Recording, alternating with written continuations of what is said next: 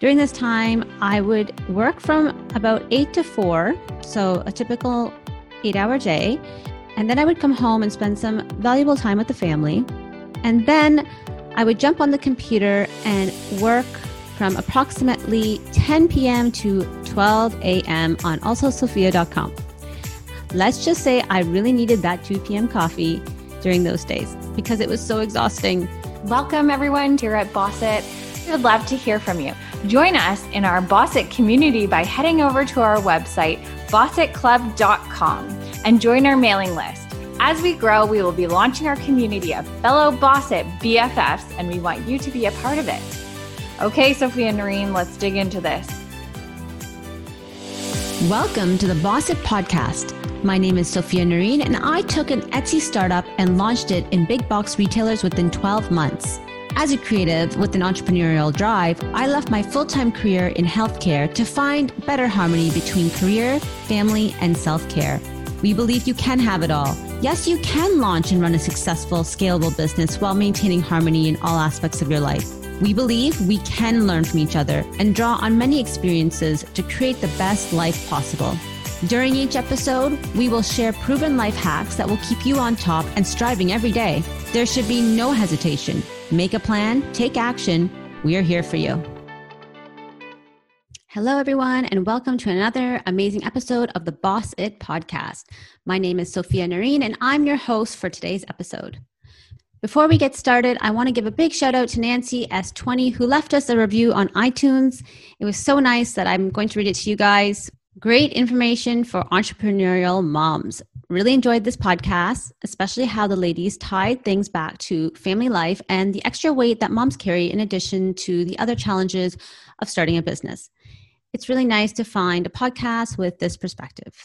Thank you so much, Nancy. We really appreciate it. And again, guys, if there is anything that you want to hear, let us know. You can send us an email to podcast at bossitclub.com. Again, that's podcast at bossitclub.com. And if you would like to leave us a review, please head over to iTunes. By leaving us a review, we know that you are enjoying the episodes and it really helps us out as new podcasters. Also, remember to join our mailing list. The link is below in the show notes. Or you can head over to bossitclub.com. We will be sending out motivating messages and tips and tricks exclusively for our mailing list members. Okay, today we are going to be talking about how to manage a nine to five when you are starting your own business because capital does not come easy. This topic came as a suggestion from Natasha Patel. Thank you so much, Natasha. We really enjoyed covering this topic and we have a lot to say. So, today we're just going to get started by talking about three strategies. I know firsthand on how to manage a nine to five while starting your own business because I was in this exact position when I started also Sophia.com. I used to work as a physiotherapist in one of our local hospitals, and it was during my evening hours that I would work on also Sophia.com. My nine to five job quickly changed, and I went into the management side of the hospital. This was a great learning opportunity to be a leader in my department and also a great opportunity to learn how to launch new initiatives and projects. This new job did not allow for the extra time in the evening for me to work on also Sophia as I was supporting about 120 team members. Yeah, it was pretty crazy. So, this is when I actually had to make the difficult decision of moving my nine to five and scaling it back to more of a part time role. Now, as you probably have heard from previous episodes, I still work part time because I actually love the job and it's very flexible. I can still manage working part time and then putting in pretty much full time hours in also Sophia and now in the Bossit Club as well. Today, I'm going to talk to you about how I manage the beginning stages of also Sophia.com while working as a physiotherapist in the hospital. While I have a lot to say on this topic, I'm going to only share three strategies of how to manage your energy and also your time while you are juggling both your nine to five and your new side hustle or venture. These new strategies can be used for any new initiative that you decide to take on in your life, such as self care or even education. So, for the rest of this episode, I'm going to refer to it as a new venture. The first strategy is called time blocking. Time is a very precious commodity. We all know this, especially when you're managing your own family and also your own personal goals. What tends to happen is that your new venture usually takes more energy initially because it either has not been validated or it has not yet become a habit. Therefore, it takes a lot more energy to complete that task. We tend to hesitate and delay or even let other agenda items to jump into the time we have saved to complete this venture.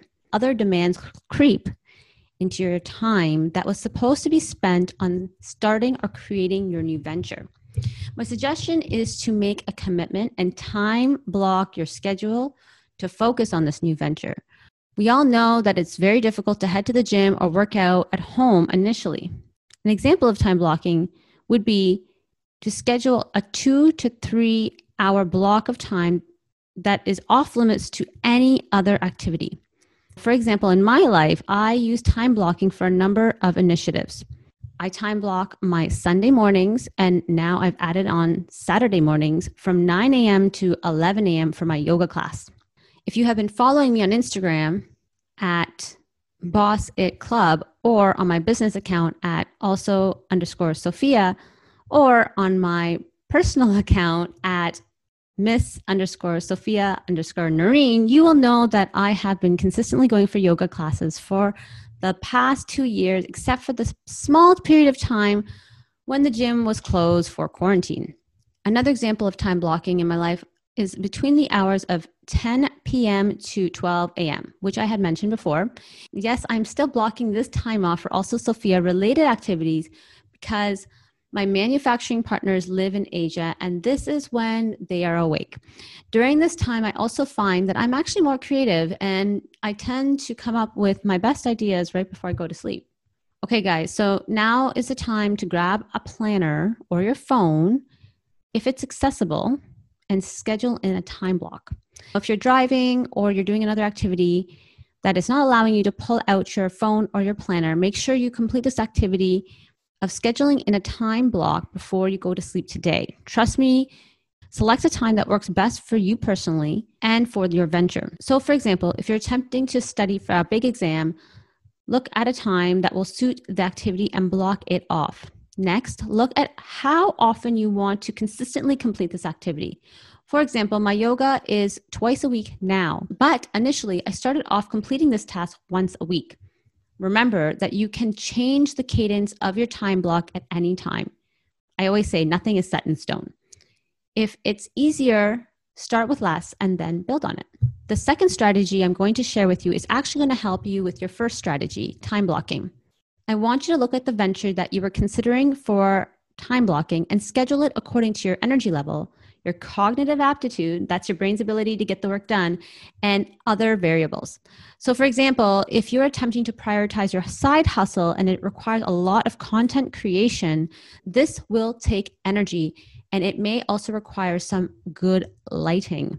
When you're time blocking, ensure that the time of day matches your energy level and other variables. So, for example, I mentioned that I do my creative work between the hours of 10 p.m. and 12 a.m. The reason why this became the preferred time block is because I am the most creative at this time. Plus, manufacturing partners are also awake, allowing for quick discussion and execution of any new idea. My yoga time has been selected for the mornings because my energy level is at its greatest peak, so I can endure the best and longest yoga practice. If you have your planner or your phone available, make a quick note of the venture that you are trying to time block and ensure that it is corresponding to your energy level and cognitive abilities and any other variables that you may need to consider. Now adjust the scheduled time block so it matches your energy level, your cognitive abilities, and other variables, such as lighting and reduced noise, especially if you're home with the kids. My final strategy for you today is all about holding yourself accountable. No joke, it is all psychological. We humans love to go along with the pack. A study done by Sabine Doebel revealed that we are more likely to commit to an activity if we know that others that are similar to us have committed to the same activity. She did a study with children who were asked to wait before they ate a marshmallow, which was sitting right in front of them. If she told the child that he or she was a part of the group of children who waited, the child was more likely to wait before eating that marshmallow.